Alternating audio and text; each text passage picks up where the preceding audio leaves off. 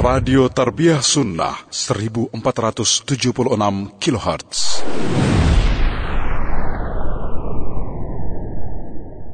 Bismillahirrahmanirrahim. Assalamualaikum warahmatullahi wabarakatuh. Alhamdulillahilladzi ba'atha fil ummiyina rasulan minhum يتلو عليهم آياته ويزكيهم ويعلمكم الكتاب والحكمة وإن كانوا من قبل لفي ضلال مبين. وأشهد أن لا إله إلا الله الملك الحق المبين.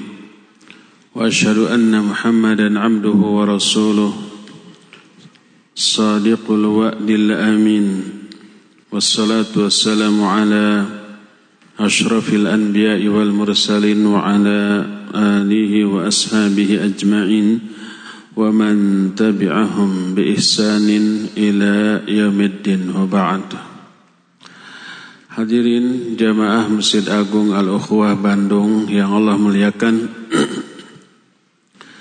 Juga para pendengar Radio Roja Cilengsi untuk Jabodetabek dan sekitarnya. Roja Palembang, Roja Lampung, Roja Berau, Roja Pontianak, Roja Tanjung Pinang. Pendengar Radio Albayan Cianjur pendengar Radio Tarbiyah Sunnah Bandung pendengar Radio RIS Kebumen Radio Satu Lombok Radio Amuba Pangkal Pinang, Radio Suara Kalbu Jayapura Irian Jaya, Radio Hidayah di Pekanbaru, dan beberapa radio serta stasiun TV lain yang ikut merilai kajian kita di sore hari ini. Tak lupa pemirsa Roja TV di mana saja Anda berada. Alhamdulillah kita kembali berjumpa untuk melanjutkan kajian tentang Tauhid. Tema yang kita angkat sekarang adalah hukum mengatakan Sayyidina kepada Nabi kita Muhammad sallallahu alaihi wasallam. Ini bertitik tolak dari adanya hadis yang sahih diriwayatkan oleh beberapa ulama ahlul hadis tentang masalah ini dengan sanad yang sahih seperti yang sudah kita terangkan di pertemuan yang lalu. Di antaranya ketika orang-orang Quraisy Seorang laki-laki bangsa Quraisy berkata, "Anta Sayyidu Quraisyin." Engkau adalah sayyidnya orang Quraisy. Berkata Nabi sallallahu alaihi wasallam, "As-Sayyid Allah." Sayyid itu adalah Allah. Dari sinilah ulama ikhtilaf Apakah boleh mengatakan sayyid kepada makhluk ataukah tidak? Kata Imam Ibn Qayyim yang beliau terangkan dalam Bada'iul Fawaid ikhtalafa an-nasu fi zawaji itlaqis sayyid 'ala al-bashar. Para ulama ikhtilaf tentang bolehnya mengatakan kata-kata sayyid kepada sesama manusia. Famana'ahu qaumun. Sebagian ulama melarang hal itu. Seperti pendapat yang dikutip dari Imam Malik. Terlarang. Alasannya ucapan Nabi sallallahu alaihi wasallam ketika ada orang yang mengatakan ya sayyidana wahai sayyid kami kata Nabi sallallahu alaihi wasallam as-sayyid Allahu tabaraka wa taala. As-sayyid itu hanyalah Allah tabaraka wa taala. Berdasarkan hadis inilah Imam Malik dan beberapa ulama yang sependapat dengannya menyatakan tidak boleh mengatakan sayyid kepada manusia.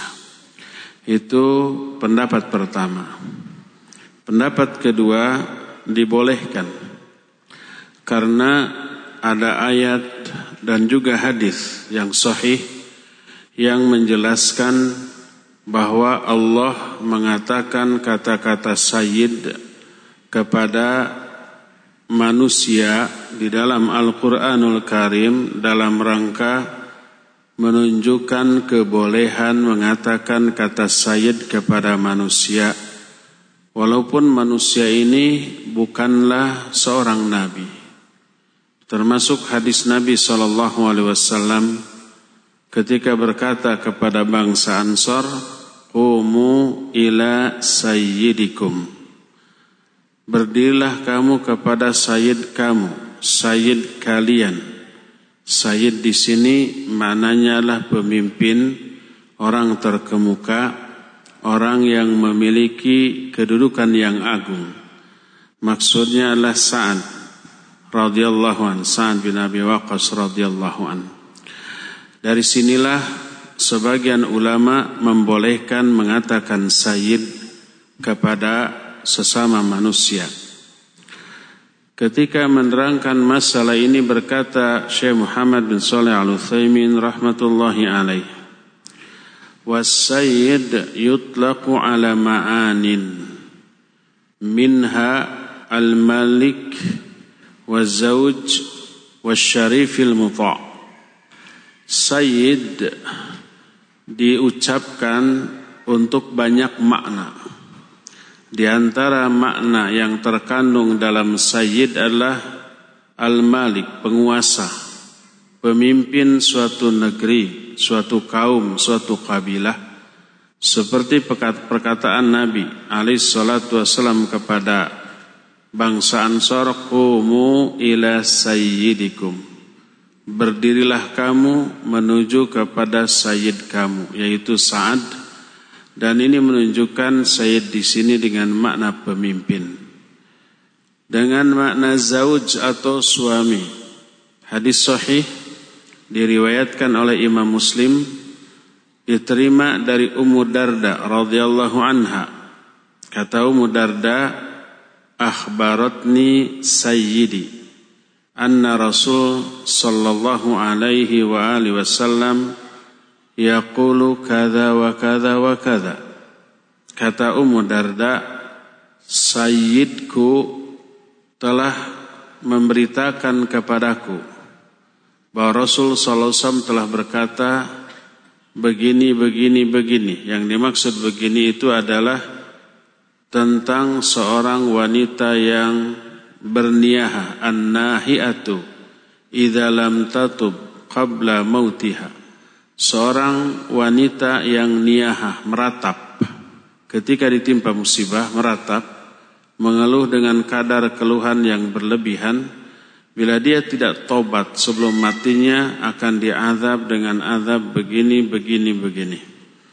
Hadis ini diriwayatkan oleh Imam Muslim bahwa Ummu Darda mengatakan Sayyidku telah memberitakan kepadaku yang dimaksud Sayyidku di sini adalah suaminya, yaitu Abu Darda. Sehingga Abu Darda lah yang menyampaikan perkataan Nabi Sallallahu Alaihi Wasallam kepada Ummu Darda.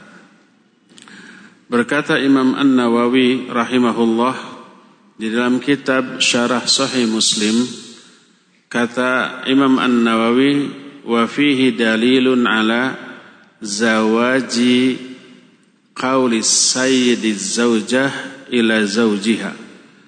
Di dalam hadis ini terkandung dalil dibolehkannya seorang istri memanggil sayyid kepada suaminya.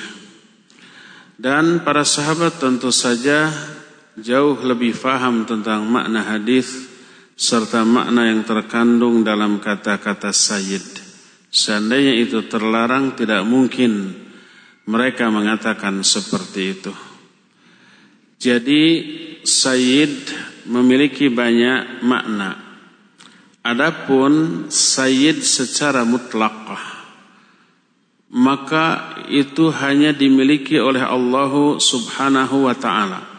Perkataan innamas sayyid huwallah, sayyid itu hanyalah Allah. Ini maknanya adalah sayyid yang mutlak. Yang hanya dikatakan dengan berdiri sendiri as-sayyid. Itu maksudnya Allah.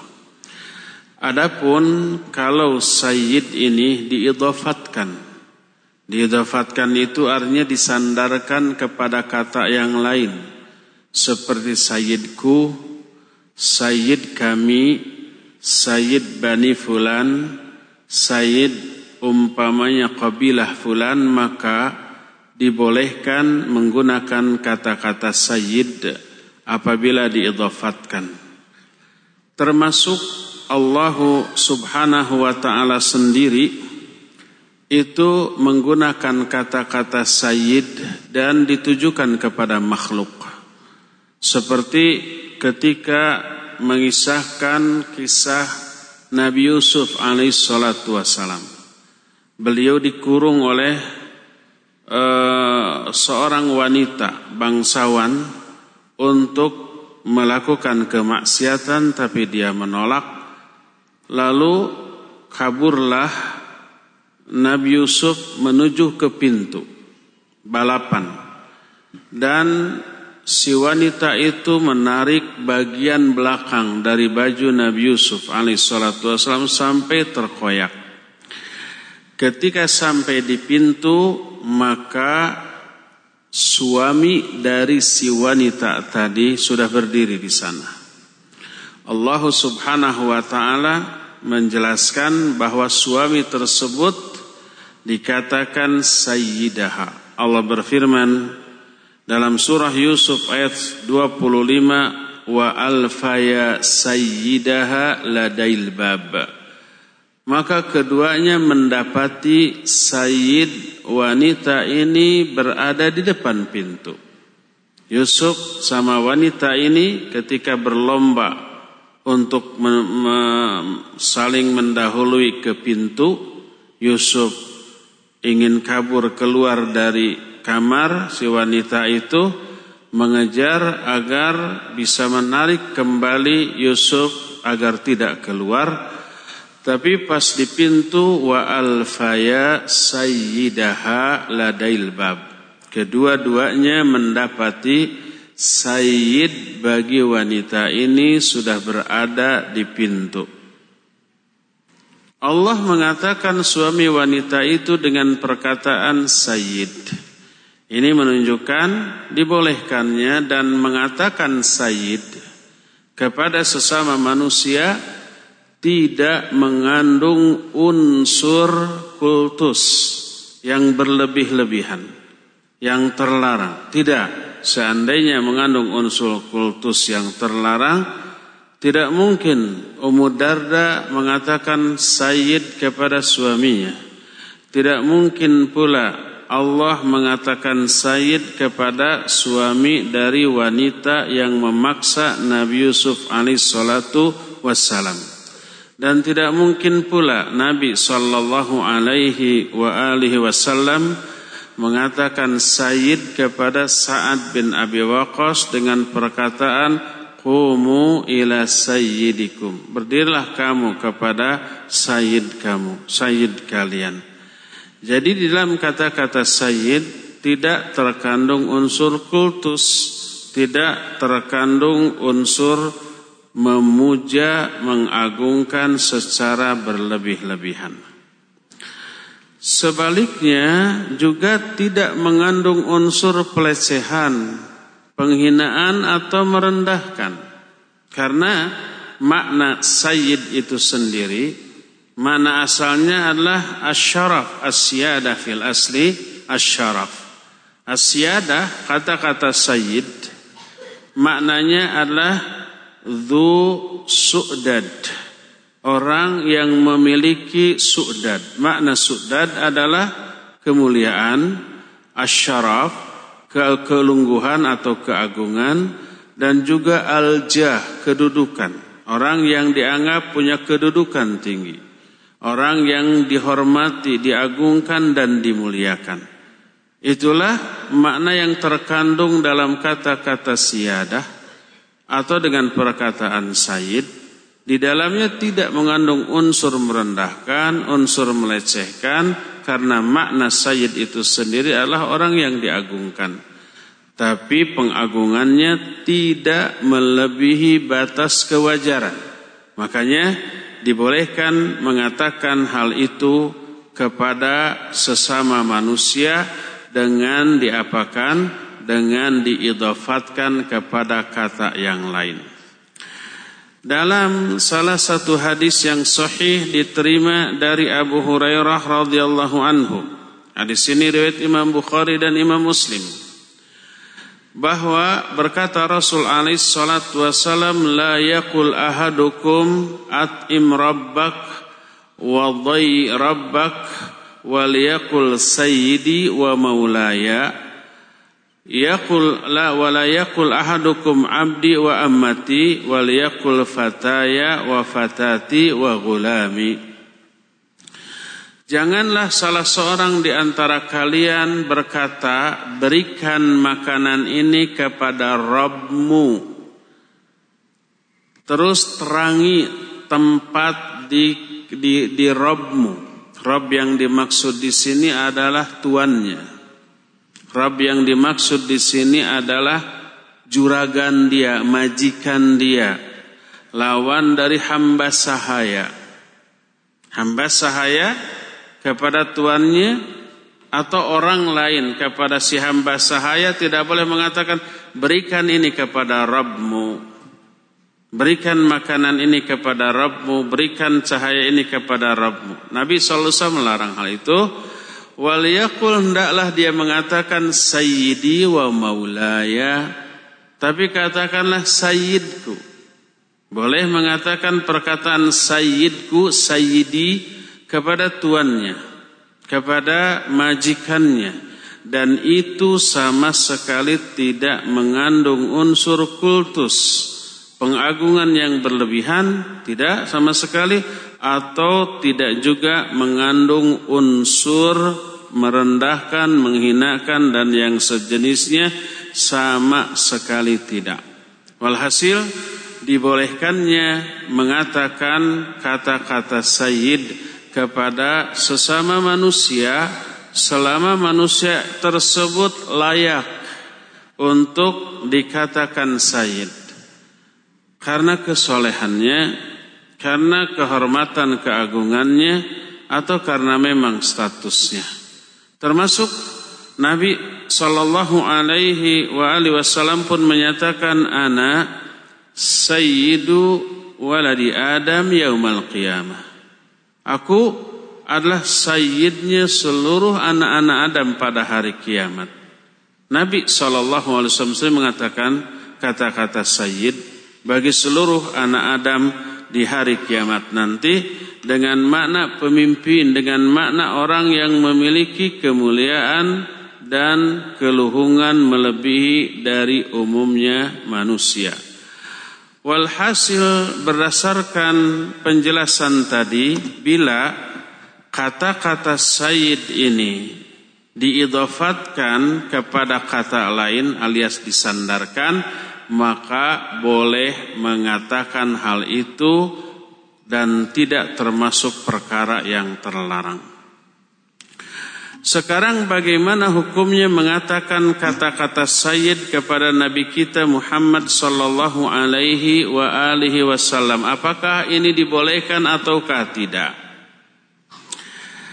Ketika ada delegasi dari orang lain dari kabilah yang lain yang datang kepada Nabi sallallahu alaihi wa alihi wasallam. Delegasi ini sudah kita terangkan merupakan delegasi yang datang dari kabilah lain lalu mengatakan anta sayyiduna engkau adalah sayyid kami wahai Rasulullah maka berkatalah Rasulullah sallallahu alaihi wasallam as-sayyid Allah Sayyid itu Allah, pakai alif lam as-sayyid Allah tabaraka wa taala. Ya. Lalu orang-orang tadi berkata wa afdaluna fadla engkau orang yang paling utama di antara kami wa a'dhamuna orang yang paling agung di antara kami. Jadi orang-orang itu mengatakan tiga perkataan dengan maksud mengagungkan Nabi sallallahu alaihi wasallam. Perkataan pertama sayyid, perkataan yang kedua afdoluna orang yang paling afdol, yang ketiga a'dhamuna orang yang paling agung. Ketika orang tadi mengatakan engkau sayyid di kami, langsung oleh Nabi dikatakan as-sayyid Allah. As-sayyid itu Allah. Ketika mengatakan dua pujian yang setelahnya Nabi menyatakan qulu biqaulikum au ba'di qaulikum wala yastajriyannakumus syaitan. Katakan oleh kamu apa saja yang kamu katakan atau sebagian yang kamu katakan. Nabi membolehkan katakan. Sayyid afdaluna a'dhamuna silakan katakan. Tapi wala yastajriyannakum asyaitan.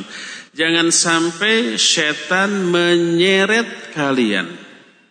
Hadis ini diriwayatkan oleh Imam Abu Daud dengan sanad yang jayid dalam kitab sunnannya.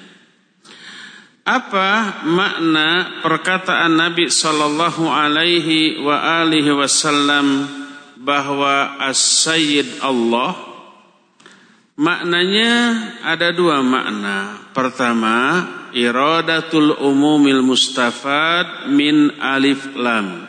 Lianna alif lam lil umum wal makna anna lahu anna alladhi lahu siyadatul mutlaqah wallahu azza wa jalla pertama bahwa perkataan as-sayyid Allah as-sayyid itu Allah maknanya adalah satu-satunya yang memiliki siyadah secara umum. Sebab adanya alif lam as-sayyid.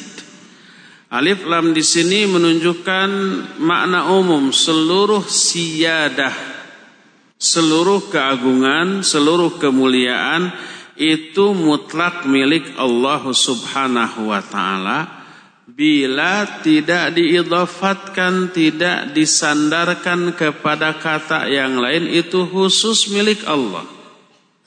Tidak boleh umpamanya kita berkata atau bertemu dengan seorang kita perkenalan ini adalah sayyid. Wahada huwa sayyid. Ini adalah sayyid. Ini tidak boleh karena itu mutlak.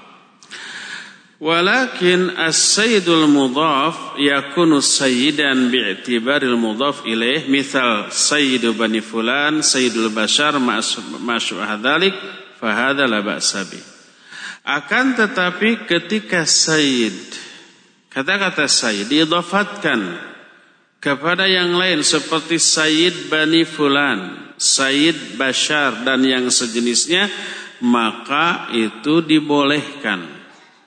Seperti hadis-hadis yang tadi Nabi SAW mengatakan kepada bangsa Ansar, "Umu ila sayyidikum." Maknanya sayyidikum di sana adalah Sa'ad. Perkataan Ummu Darda kepada Abu tentang Abu Darda, akhbaratni sayyidi. Sayyidku maksudnya suaminya telah memberitakan kepadaku begini begini begini. Seperti firman Allah kepada penguasa Mesir yang menjadi suami dari wanita yang memaksa Nabi Yusuf dikatakan wa alfaya lalu kedua-duanya mendapati sayyidaha Sayyid bagi wanita ini ladail bab di depan pintu. Itu dengan makna diidofatkan maka itu dibolehkan dan tidak terlarang ya akan tetapi tidak boleh mengatakan kata-kata sayyid ini kepada orang-orang yang bejat agamanya kepada orang-orang munafik itu terlarang, tidak boleh. Karena orang munafik orang yang dihinakan oleh Allah Subhanahu wa taala. Kalau dihinakan tidak boleh kita mengagungkannya. Dihinakannya karena kerendahan keyakinan dia, kerendahan tabiat dia atau kerendahan akhlak karakteristik mereka maka tidak boleh diagungkan dalam bentuk apa pun termasuk dengan mengatakan kata-kata sayyid. Seperti sebuah hadis yang menjelaskan masalah tersebut. Berkata Nabi sallallahu alaihi wa alihi wasallam la taqulu lil munafiq sayyid. Fa innakum idza qultum dhalik aghdabtumullah.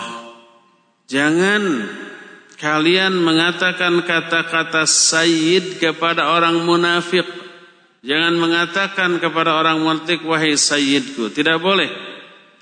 Sebab apa? Fa innakum idza qultum dzalik. Kalau kalian mengatakan hal itu aghdabtumullah kalian mengundang murka Allah Subhanahu wa taala Allah murka kalau kalian mengatakan sayyid kepada orang munafik karena sikap tersebut sikap yang bertolak belakang dengan sikap Allah. Allah menghinakan orang munafik oleh kita dimuliakan dengan mengatakan sayyid. Hadis yang barusan diriwayatkan oleh Imam Ahmad dalam kitab musnadnya juga diriwayatkan oleh Imam Al-Bukhari dalam kitab Al-Adabul Mufrad juga Imam Abu Daud dan yang lain-lain. Lalu Al-Hakim juga meriwayatkan hadis dalam kitab Al-Mustadrak berkata Al-Hakim sahihul isnad walam yukhrija. Hadis ini sanadnya sahih. Sekalipun hadis ini tidak dikeluarkan oleh Imam Bukhari ataupun Imam Muslim dalam dua kitab sahihnya. Hadis ini diterima dari Buraidah radhiyallahu an berkata Imam An-Nawawi dalam kitab Riyadhus Shalihin. Hadis ini juga ada dalam kitab Riyadhus Shalihin yang nanti akan kita bahas. Rawahu Abu Daud bi isnadin sahihin. Hadis ini diriwayatkan oleh Imam Abu Daud dengan sanad yang sahih. Isi hadis ini adalah terlarangnya seseorang mengatakan sayyid kepada orang munafik. Dan itu akan mengundang murka Allah Azza wa Jalla. Ya. Berkata Syekh Al-Utsaimin rahmatullahi alaih, kata beliau, "Walladhi yadhharu li wallahu alam anna hadha jaizun." Lakin bisyarat ayyakunal muwajjah ilaihi siyadah ahlan lidalik Amma idza lam yakun ahlan kama law kana fasiqan aw zindiqan fala yuqalu lahu dhalik hatta walau furida annahu a'la minhu martabah aw jahan waqad jaa al hadith an Rasulillah sallallahu alaihi wasallam annahu yaqul la taqulu lil munafiqi sayyid fa innakum idza qultum dhalik aghdabtumullah. Yang nampak bagi diriku wallahu alam bahwa mengatakan sayyid kepada manusia boleh. Selama orang yang dikatakan sayyid itu orang yang layak dikatai demikian.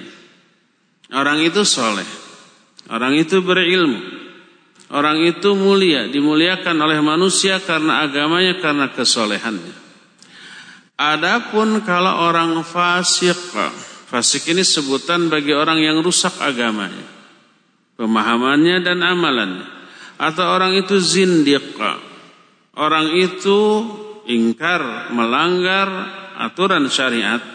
Maka tidak boleh dikatakan kata-kata sayyid kepada dia.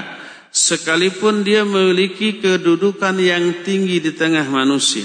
Dia pemimpin suatu kaum atau dia pejabat, dia berpangkat, atau umpamanya dia pemimpin ormas tertentu yang memiliki pengikut yang banyak, tapi dia fasik dari segi agama. Maka tidak boleh dikatakan sayyid. Karena adanya hadis Nabi SAW yang melarang hal itu. Kata beliau, La taqulul munafiq sayyid. Fa innakum idha qultum dhalik aghdabtumullah. Jangan kamu katakan sayyid kepada orang munafik. Kalau kamu mengatakan itu, kamu sudah membuat Allah murka. Fa idza kana ahlan lidzalik wa laysa hunaka mahdhur fala ba'sa bihi.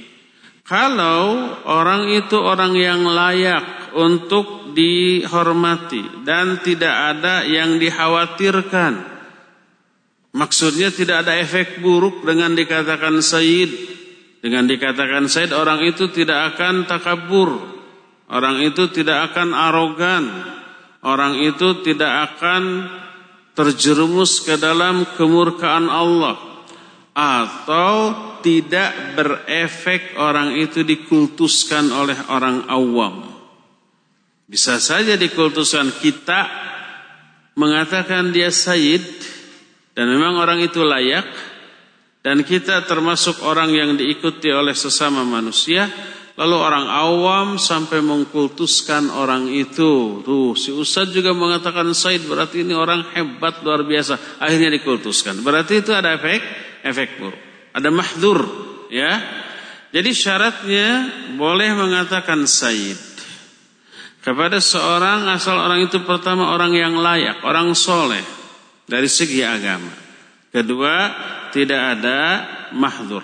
Tidak ada sesuatu yang terlarang. Tidak ada efek samping. Tidak ada efek buruk. Fala ba'sa maka tidak apa-apa. Sebaliknya wa amma in khasyal mahdur au kana ghaira ahlin fala.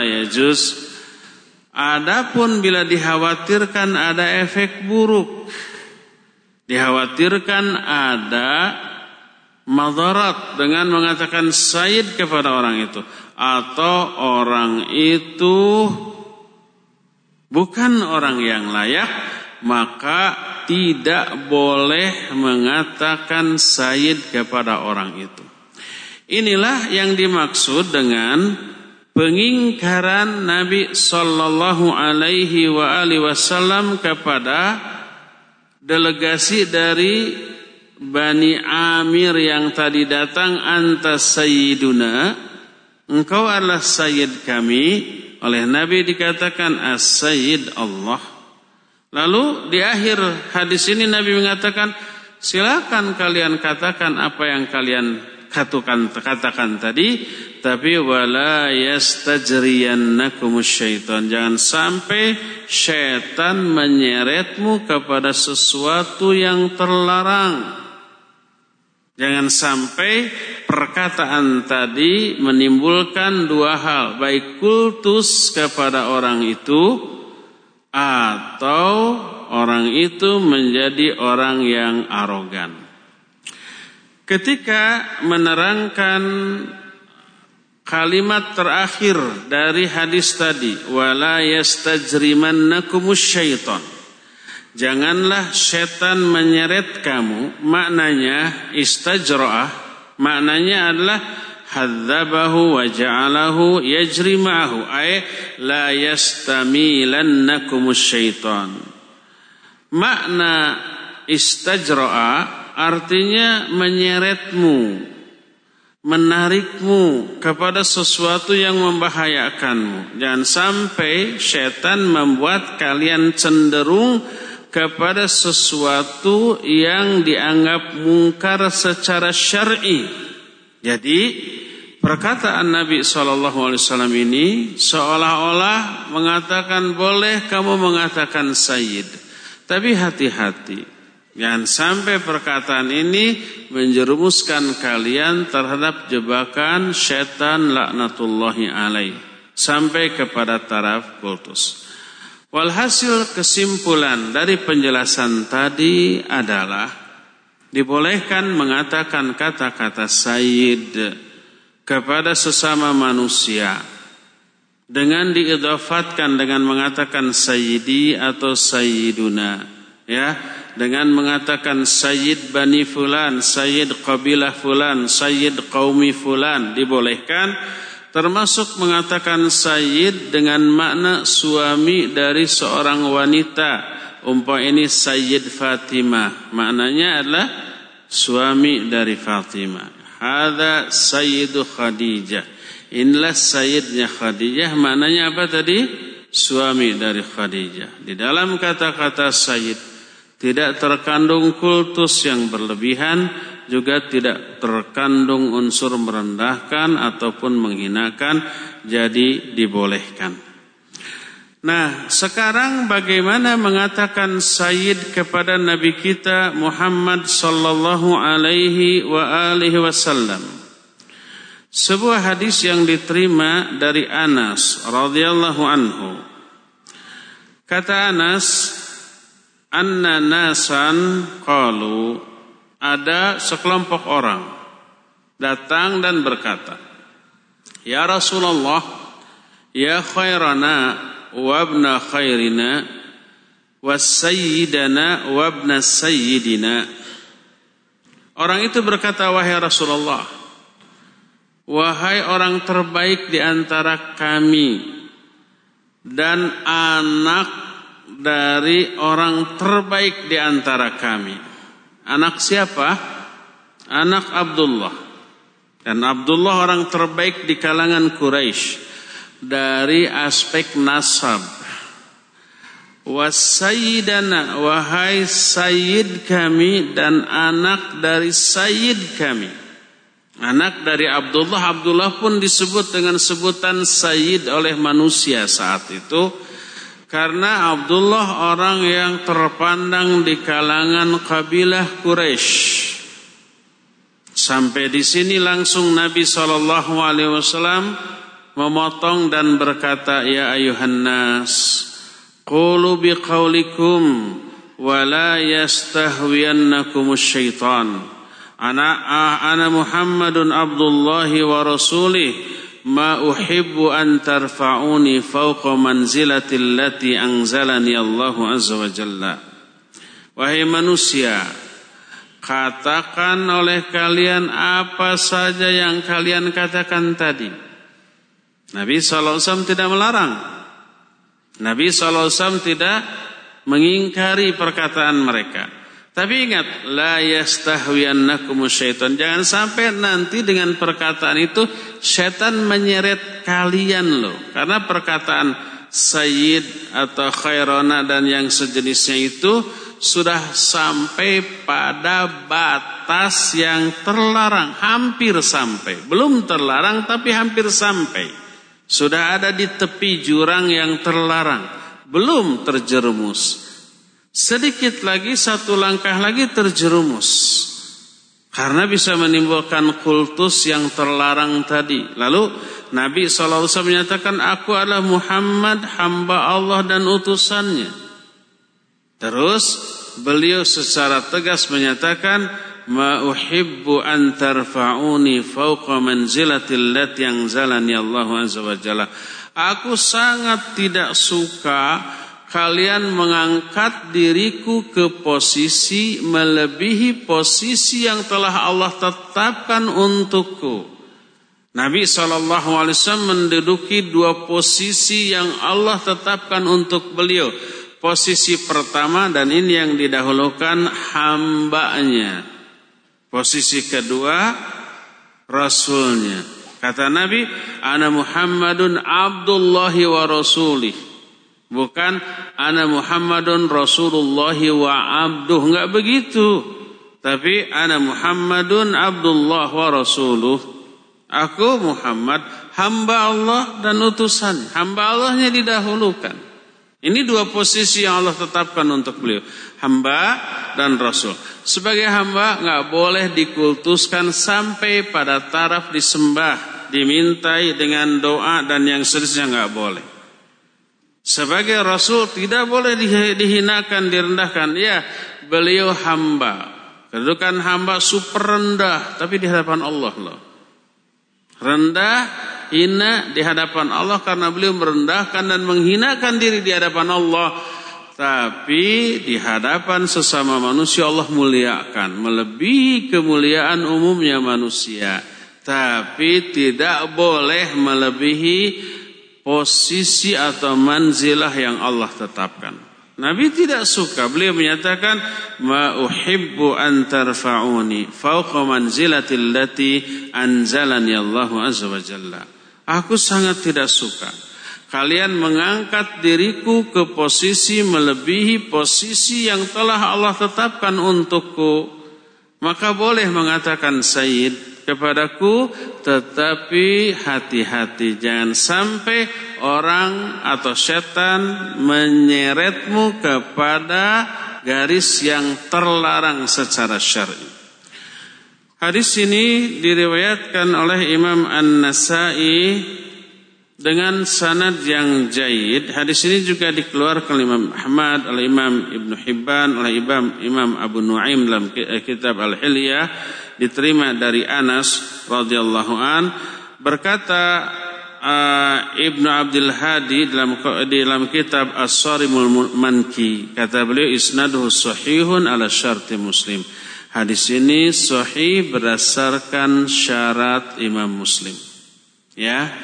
Walhasil boleh kita mengatakan kata-kata Sayyid kepada sesama manusia yang layak apalagi kepada Nabi Muhammad sallallahu alaihi Hukum asal mengatakan kata Sayyidina Muhammad itu dibolehkan karena tidak mengandung unsur kultus yang berlebihan dan tidak juga mengandung unsur merendahkan atau menghinakan dari posisi yang sebenarnya. Kebolehan mengatakan Sayyid kepada Nabi Shallallahu Alaihi Wasallam hanya dalam perkara-perkara di luar sesuatu yang tauqifi. Boleh seperti kita berpidato, kita umpamanya berkhutbah, kita berbicara uh, saudara-saudara kita sekalian kita punya panutan dalam hidup, punya pegangan. Siapa? Beliau adalah Sayyidina wa Maulana wa Habibina wa uswatina wa qudwatina wa imamina Muhammad sallallahu alaihi wasallam. Perkataan beliau adalah sayyid kita, maula kita, uswah kita, qudwah kita, imam kita, habib kita. Itu sesuatu yang layak untuk beliau. Boleh, tidak terlarang mengatakan kata-kata Sayyidina kepada Nabi Muhammad sallallahu alaihi wasallam itu di, di apa dalam konteks yang umum. Adapun dalam masalah yang sifatnya tauqifi, tauqifi itu baku.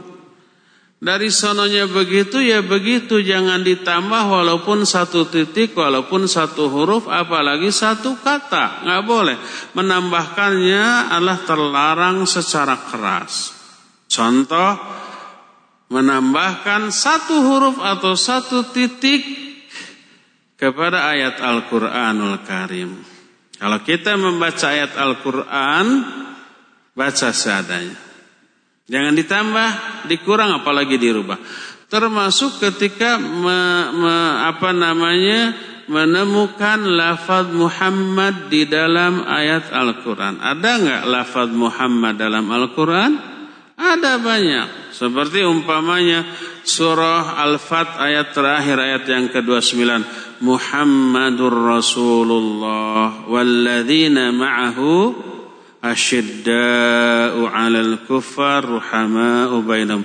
Itu baku, itu tauqif nggak boleh tambah. Umpamanya ah karena ingin mengagungkan Nabi. Karena kata Ustaz juga mengatakan sayyidina itu tidak berlebih-lebihan lalu ditambah Sayyiduna Muhammadur Rasulullah walladzina ma'ahu asyidda wal kubar. Tidak boleh mengatakan kata-kata Sayyidina terhadap Al-Quran.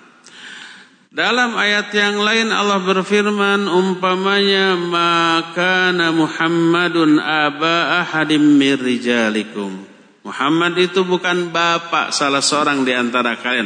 Lalu kita tambah maka sayyiduna Muhammadun aba ahadim mirajikun. Tidak boleh karena itu baku. Itu pertama. Kedua yang juga baku atau tauqifi dalam lafaz azan dan qamat. Dalam azan ada nggak lafaz Muhammad? Ya ada. Asyhadu an la ilaha illallah lalu asyhadu anna Muhammadar Rasulullah. Enggak boleh tambah asyhadu anna sayyidana Muhammadar Muhammadur Rasulullah. Tidak boleh.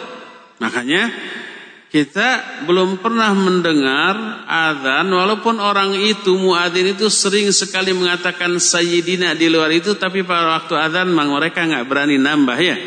Ada pernah kita dengar wa asyhadu anna sayyidana Muhammadar Rasulullah ada pernah? Enggak. Karena memang begitulah, itu baku, itu tauqifi.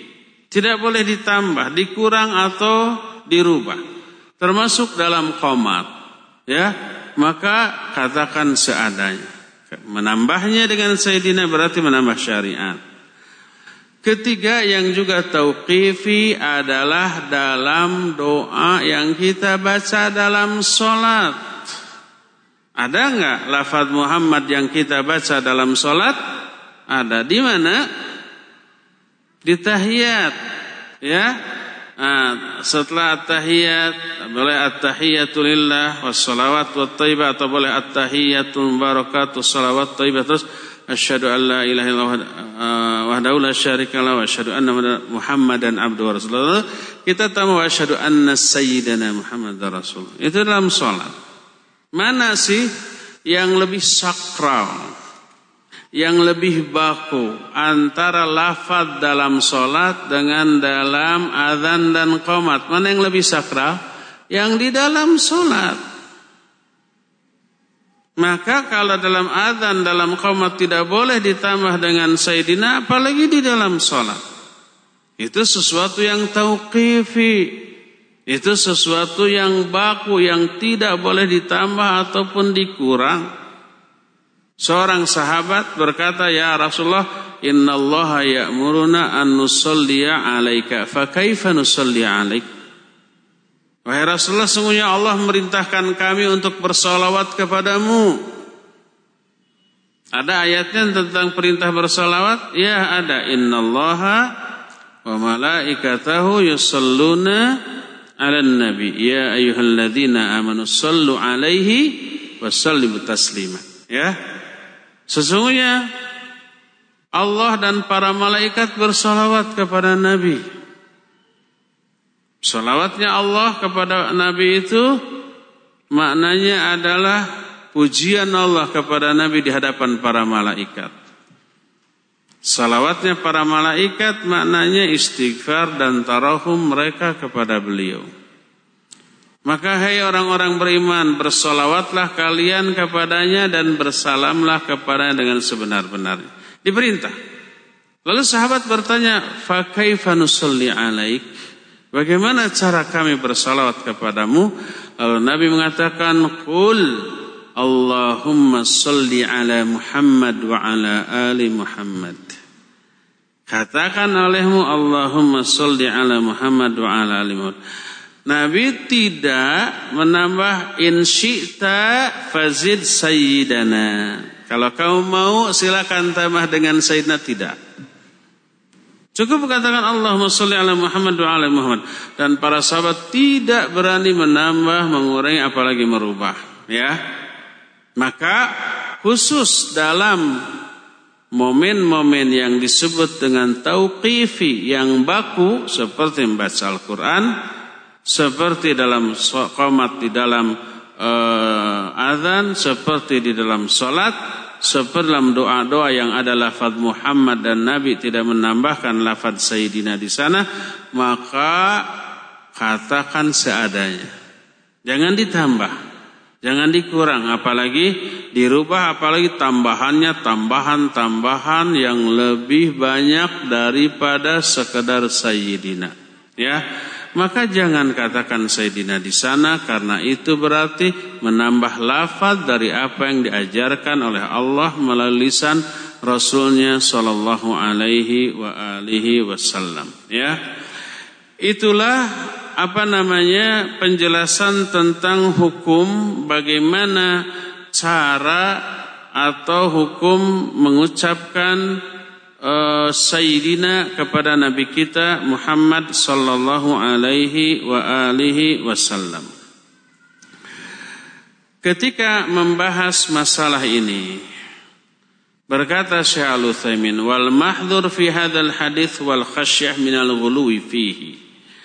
Adapun perkara yang sangat diwanti-wanti oleh Nabi di dalam hadis ini, Nabi mengatakan, Qulu biqaulikum wala taswi wala yastahwiyannakum syaitan. Silakan kalian katakan apa yang kalian katakan tadi, tapi wanti-wanti jangan sampai syaitan menyeret kamu. Yang dimaksud wanti-wanti dalam hadis ini adalah khawatir terjerumus ke dalam gulu. Ya. Nah, ada lagi perkataan ya Rasulullah, wahai Rasulullah. Huruf ya di dalam hadis itu disebut dengan sebutan ya nida. Nida itu panggilan. Seruan. Dan ini selaras dengan firman Allah Azza wa Jalla surah An-Nur ayat 63 La taj'alu du'a ar-rasul bainakum ka du'ai ba'dikum ba'dha Janganlah kalian menjadikan panggilan kepada Rasul seperti panggilan di antara sesama kalian. Maknanya adalah la tunaduhu kama yunadi ba'dukum ba'dha. Jangan kalian memanggil Nabi seperti kalian memanggil sesama kawan kalian dengan hanya menyebut nama dengan mengatakan ya Muhammad. Tidak boleh. Tapi katakanlah ya Rasulullah atau ya Nabi Allah. Tidak hanya para sahabat termasuk juga para istri beliau. Istri-istri beliau menyebut ya Rasulullah, ya Nabi Allah, ya. Di dalam ayat lain, "Idza da'akumur rasul fala taj'alu du'aahu iyyakum ka du'ai ba'dikum ba'dha." In syi'tum ajabtum wa in syi'tum abaitum. Itu makna yang pertama. Makna kedua dari ayat tadi, jangan sampai panggilan Rasul kepada kalian disamakan dengan panggilan kalian terhadap sesama kalian. Kalau mau menyambut disambut, kalau enggak ah mangsa bodoh, cuek kayak bebek.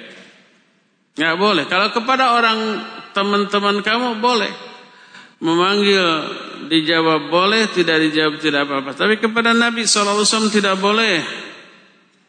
Allah berfirman, "Ya ayyuhalladzina amanu istajibu lillahi walir rasuli idza da'akum lima yuhyikum." Hai orang-orang yang beriman, seru uh, penuhi panggilan Allah dan Rasulnya. Kalau Allah dan Rasulnya memanggil kamu kepada apa-apa yang menghidupkan kamu.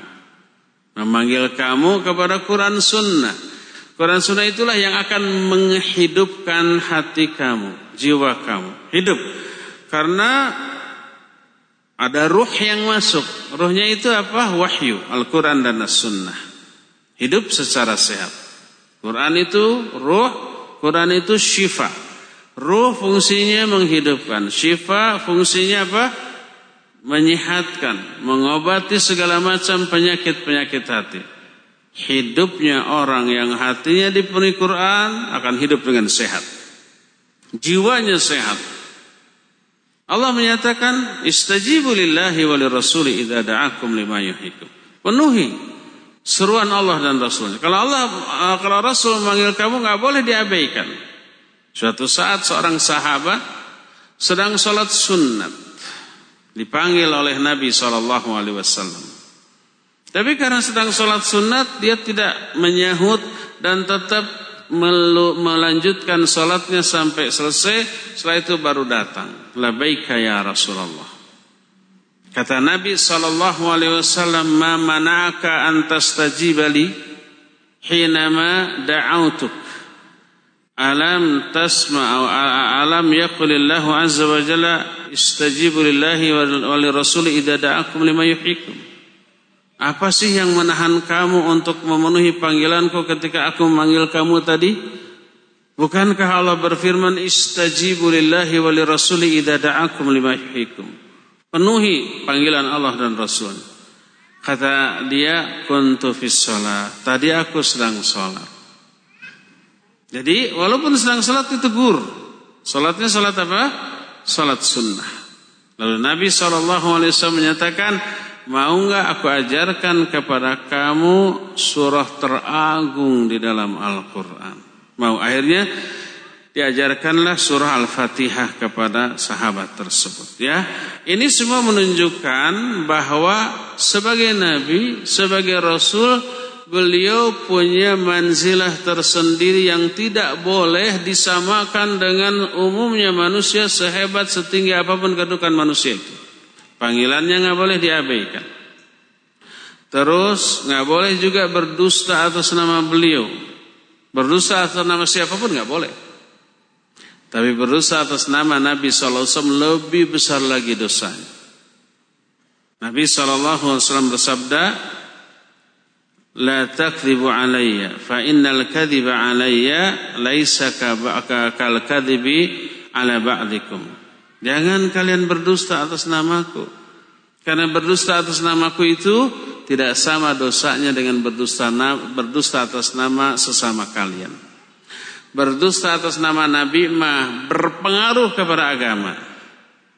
Karena apa yang beliau katakan hadis sumber dari wahyu sumber dari hukum Islam, adapun yang dikatakan oleh orang biasa tidak berpengaruh kepada agama. Sama dosa, tapi kadar dosa berdusta atas Nabi jauh lebih besar. Jadi sebagai Nabi, sebagai Rasul punya manzilah tersendiri. Wajib dihormati, diagungkan, ditinggikan. Tetapi tidak boleh melebihi posisi yang Allah tetapkan untuk beliau. Sebab selain sebagai Nabi dan Rasul beliau juga sebagai hamba Allah Subhanahu wa taala. Ya. Inilah hukum mengatakan sayyidina kepada nabi kita Muhammad sallallahu alaihi wasallam. Jadi kesimpulannya ikhwah bagaimana? Boleh enggak mengatakan sayyidina Muhammadin? Boleh asal dalam konteks yang umum. Adapun dalam perkara-perkara yang tauqifi yang mahdhah seperti dalam baca Quran, seperti di dalam adzan qamat, seperti di dalam salat, maka ada lafaz Muhammad di sana tidak boleh ditambah dengan perkataan Sayyidina karena menambahnya berarti menambah syariat.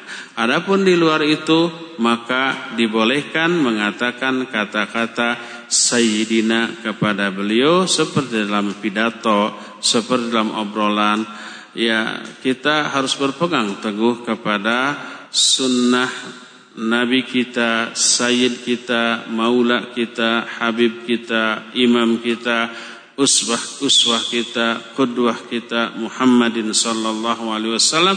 Ya itu dibolehkan karena di dalam perkataan Sayyidina tidak mengandung unsur kultus yang berlebihan tidak mengandung makna merendahkan atau menghinakan tapi sesuatu yang dibolehkan oleh Al-Quran dan As-Sunnah.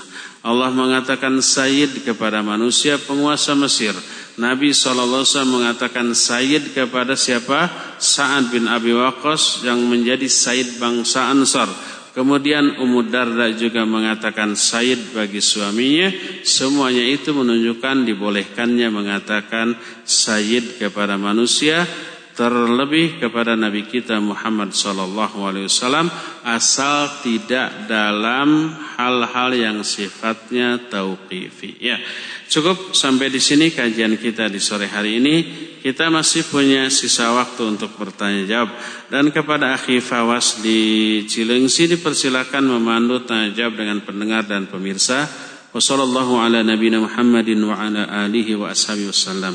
Silakan uh, Fawas. Dan jazakumullahu khairan atas materi bahasan yang sangat bermanfaat yang telah disampaikan oleh Al Ustaz di sore hari ini. Semoga bermanfaat untuk kita yang menyimaknya. Dan ikhwatal Islam pendengar dan pemirsa kita memasuki sesi interaktif.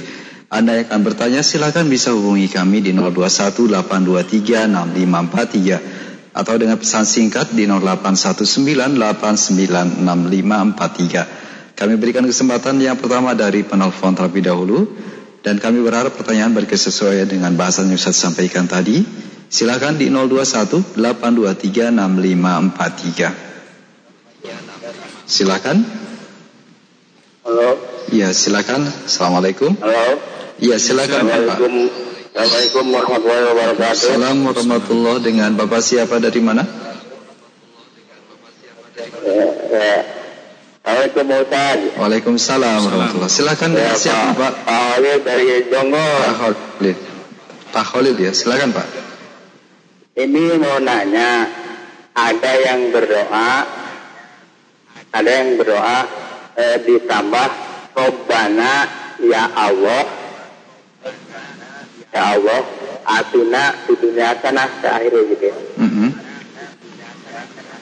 Pertanyaannya Pak? Itu delapannya lah Robbana ya Allah gitu kan sama itu. Ya.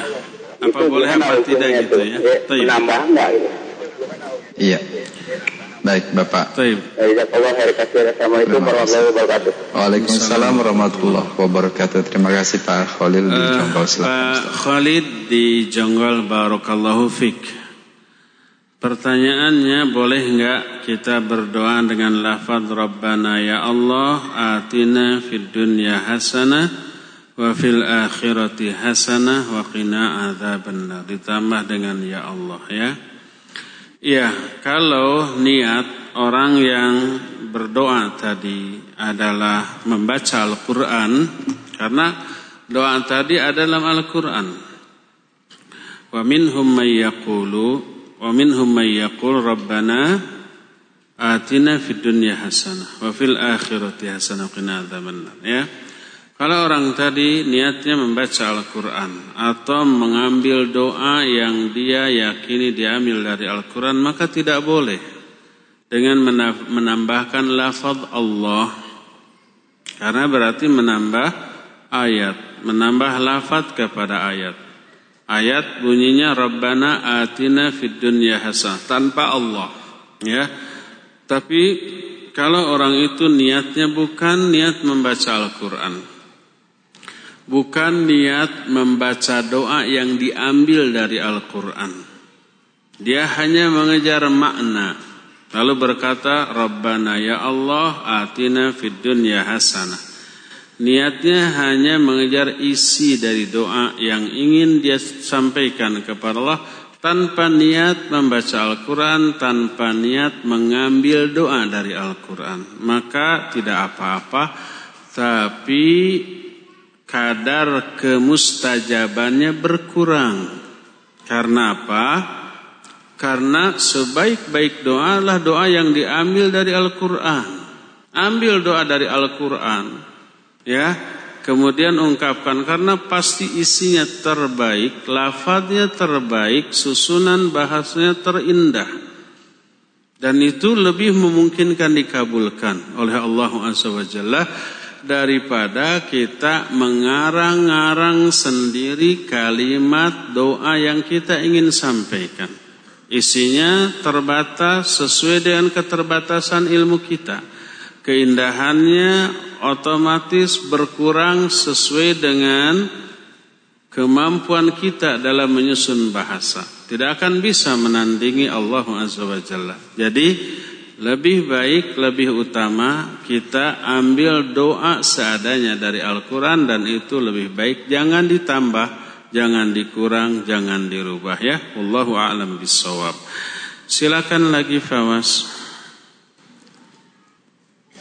Jazakallah khairan nasihat dan jawaban untuk Pak Khalil di Jonggol tadi semoga bermanfaat untuk beliau dan kita yang menyimaknya.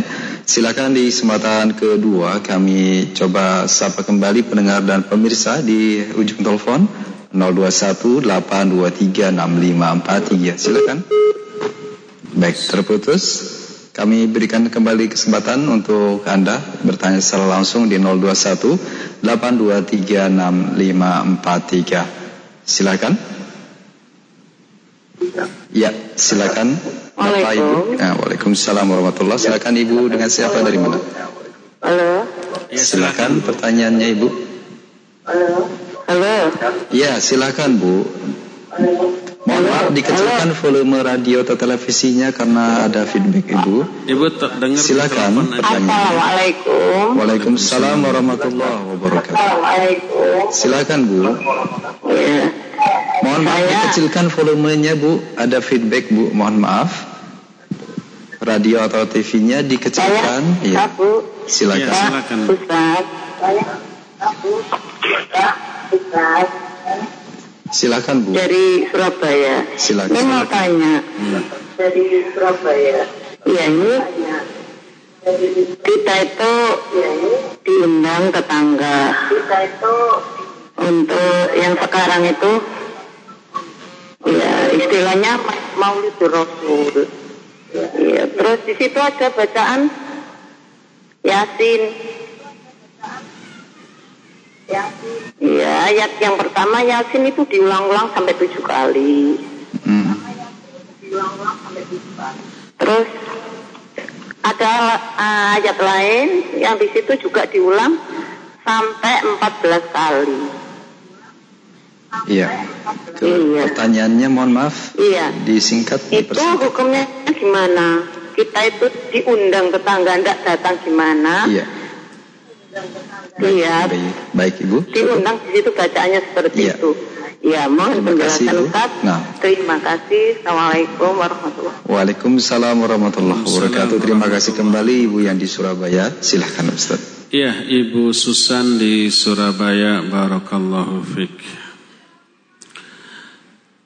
Pertama, bagaimana hukum membaca Yasin diulang tujuh kali dan beberapa ayat tertentu diulang sampai sekian kali? Ya, Barakallahu Fik. Pertama, Yasin itu huruf muqatta'ah dan termasuk ayat yang mutasyabihah. Hanya Allah yang mengetahui maknanya. Selain Allah tidak tahu. Sebagian orang ada yang menyatakan Yasin itu adalah nama Nabi Muhammad sallallahu alaihi wasallam. Tapi ini sama sekali tidak berdalil. Yang benar adalah Yasin itu hanyalah penggalan ayat dan termasuk ayat yang mutasyabihah yang maknanya hanya Allah yang tahu.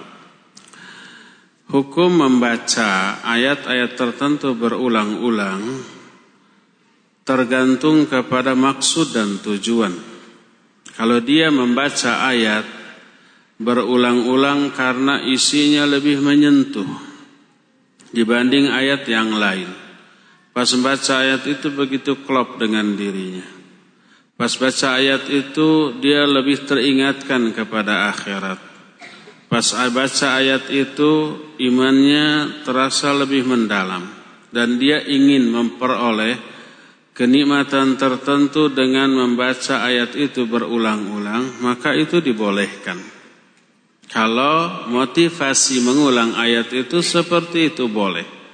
Dia bisa menangis membaca ayat itu, daya sentuh ayat itu ketika dibaca luar biasa ke dalam hati, lalu dia mengulang-ulang maka dibolehkan.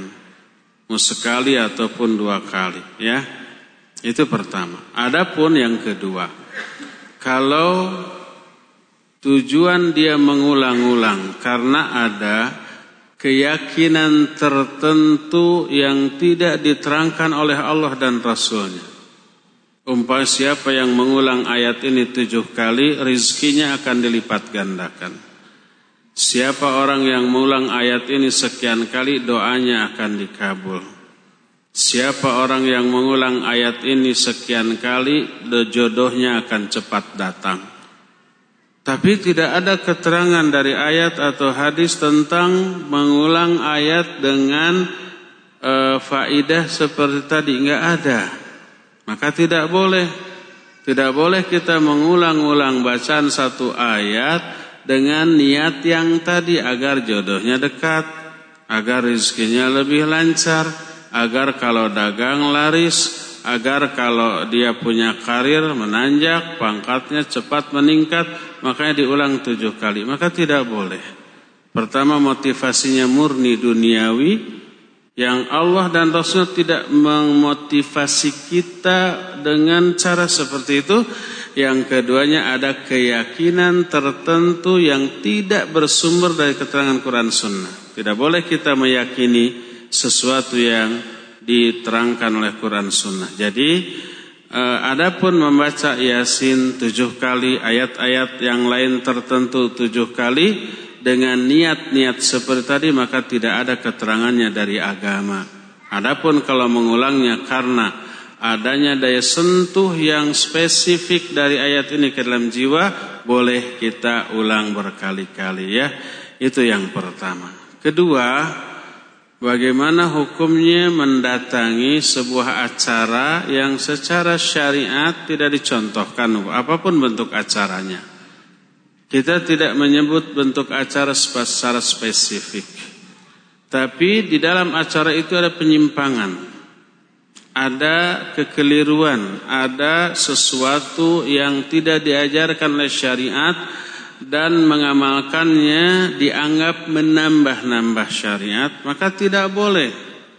Allah Azza wa Jalla berfirman dalam Al-Quran, fala taqudu ma'ahum hatta yakhudu fi haditsin ghairi. Jangan kalian duduk-duduk bersama mereka sampai mereka mengalihkan pembicaraan kepada yang lain. Kalau ada larangan dari Allah maka tidak boleh. Tidak boleh kita menghadirinya. Walaupun dengan resiko. Resikonya apa? Diomongin. Resikonya apa? Diomelin. Resikonya apa? Oh, pokoknya disudutkan dalam kehidupan bersosial maka itu bagian dari risiko. Itu risiko yang harus kita tanggung akibat berpegang teguh kepada Al-Quran dan As-Sunnah. Dan siapa pun orang yang mengamalkan kebenaran pasti tidak bisa dihindari akan berbenturan dengan kebatilan. Dan itu sesuatu yang sudah menjadi sunnatullah. Tak ada seorang pun nabi yang berdakwah kecuali ada para penentangnya. Tak ada seorang pun ulama yang menyampaikan syariat kecuali ada yang menghambatnya. Tak ada seorang pun dai yang mendakwahkan al-Islam ini kecuali pasti banyak yang memusuhinya.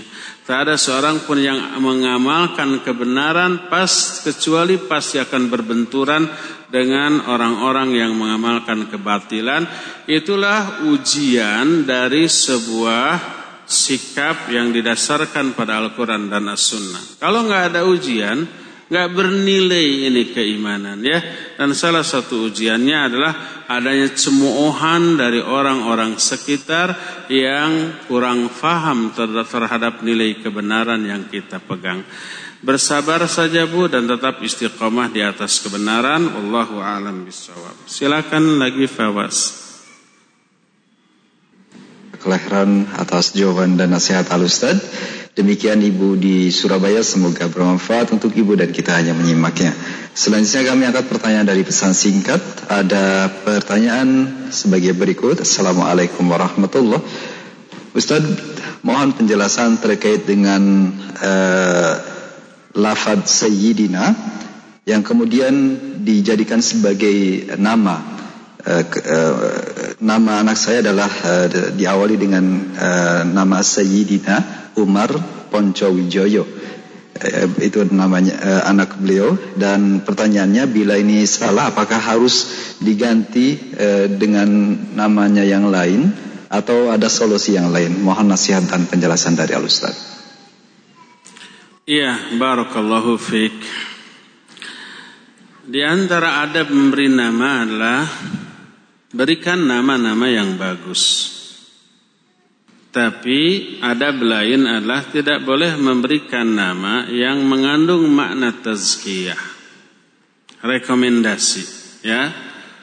Dan itu ditetapkan oleh Nabi Shallallahu Alaihi Wasallam dalam beberapa hadis dan dikemukakan oleh para ulama di dalam penjelasan-penjelasan mereka. Seperti umpamanya barokah. Barokah itu nama yang bagus.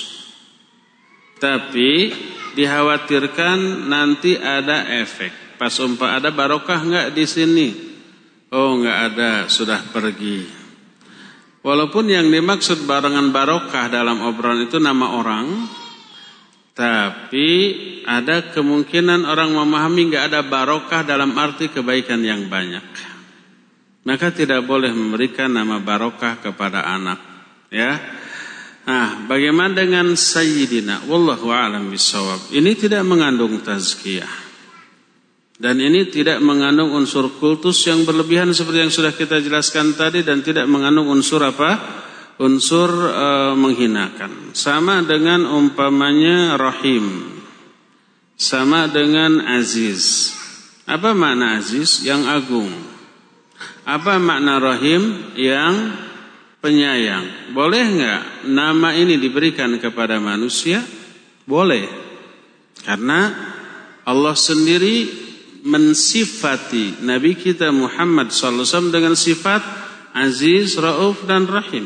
Qad ja'akum rasulun min anfusikum azizun alaihi ma anittum harisun alaikum bil mu'minina raufur rahim. Telah datang kepada kalian rasul dari bangsa kalian. Azizun alaihi ma'anitum. Rasul ini aziz. Artinya sungguh berat penderitaan yang kalian alami. Beliau merasakan sangat sedih, sangat menderita melihat umatnya menderita. Harisun alaikum. Sangat bersungguh-sungguh menginginkan kebaikan bagi kalian. Bil mu'minina ra'uf rahim. Dan kepada sama mu'min beliau ra'uf dan rahim. Rauf, Rahim, Aziz adalah sifat Allah. Tapi Allah memberikan, menisbatkan sifat ini kepada makhluk. Kepada Nabi kita Muhammad SAW. Menunjukkan boleh sifat dan nama ini diberikan kepada makhluk. Sama dengan Allah itu sami'un basir. Manusia juga sami'un basir. Sama. Tapi hanya sekedar lafaz yang sama Adapun hakikat dan kaifiatnya laisa kamitslihi syai'un. Allah mendengar, Allah melihat, manusia mendengar, manusia melihat. Sama enggak mendengarnya kita, melihatnya kita dengan Allah? Tidak, sama-sama mendengar, sama-sama melihat, tapi caranya, hakikat, kemampuan melihat, mendengarnya jauh berbeda. Begitu juga aziznya Allah dengan aziznya makhluk. Raufnya Allah dengan raufnya makhluk rahimnya makhluk dengan rakyat rahimnya Allah itu berbeda jauh.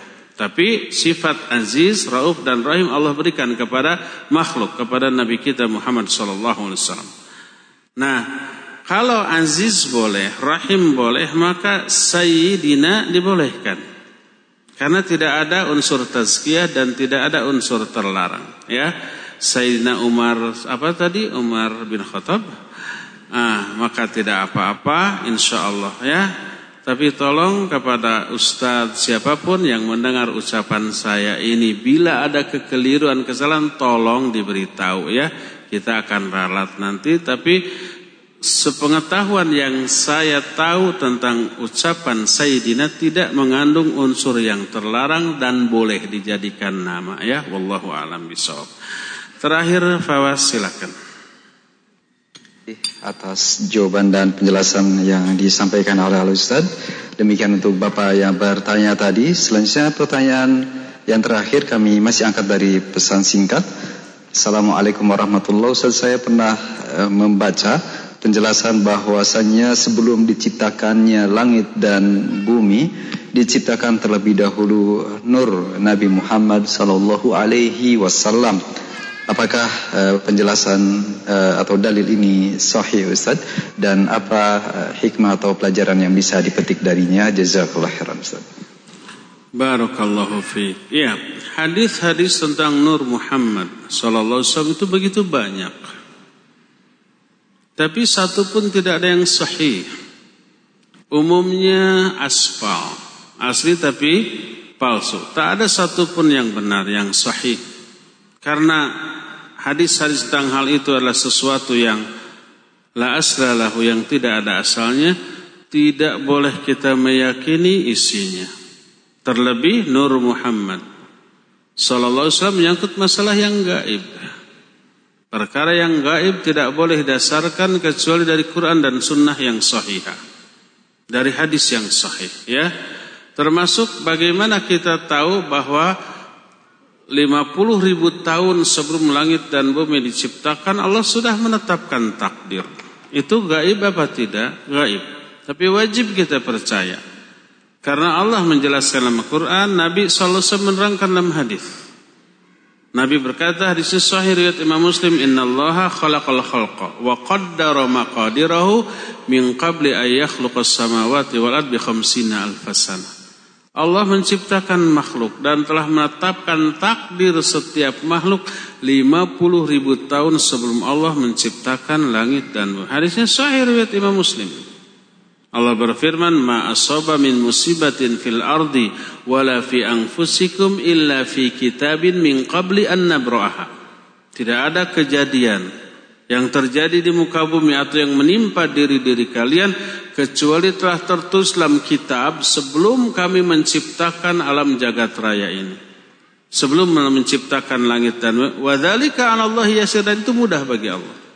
Ketika menafsirkan ayat ini Nabi membacakan hadis tadi Menyampaikan hadis tadi Allah menciptakan seluruh makhluk Dan menetapkan takdir-takdir seluruh makhluk 50 ribu tahun sebelum Allah menciptakan langit dan bumi.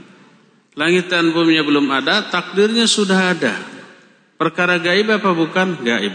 Wajib kita yakini walaupun gaib Sebab ada sandarannya dari Quran dan hadis Adapun kalau perkara gaib hanya diceritakan dalam hadis doif, apalagi palsu, maka tidak boleh untuk kita yakini. Termasuk diciptakannya Nur Muhammad sebelum diciptakannya alam jagat raya ini, hadisnya la aslalahu tidak ada asalnya ya. Maka tidak boleh kita meyakininya. Wallahu alam bisawab. Cukup sampai di sini waktunya sudah habis. Insyaallah kita jumpa kembali di hari Jumat yang akan datang. Subhanakallahum bihamdik asyhadu an la ilaha illa anta astaghfiruka wa atubu ilaik walhamdulillah rabbil alamin wassalamualaikum warahmatullahi wabarakatuh. Radio Tarbiyah Sunnah 1476 kHz.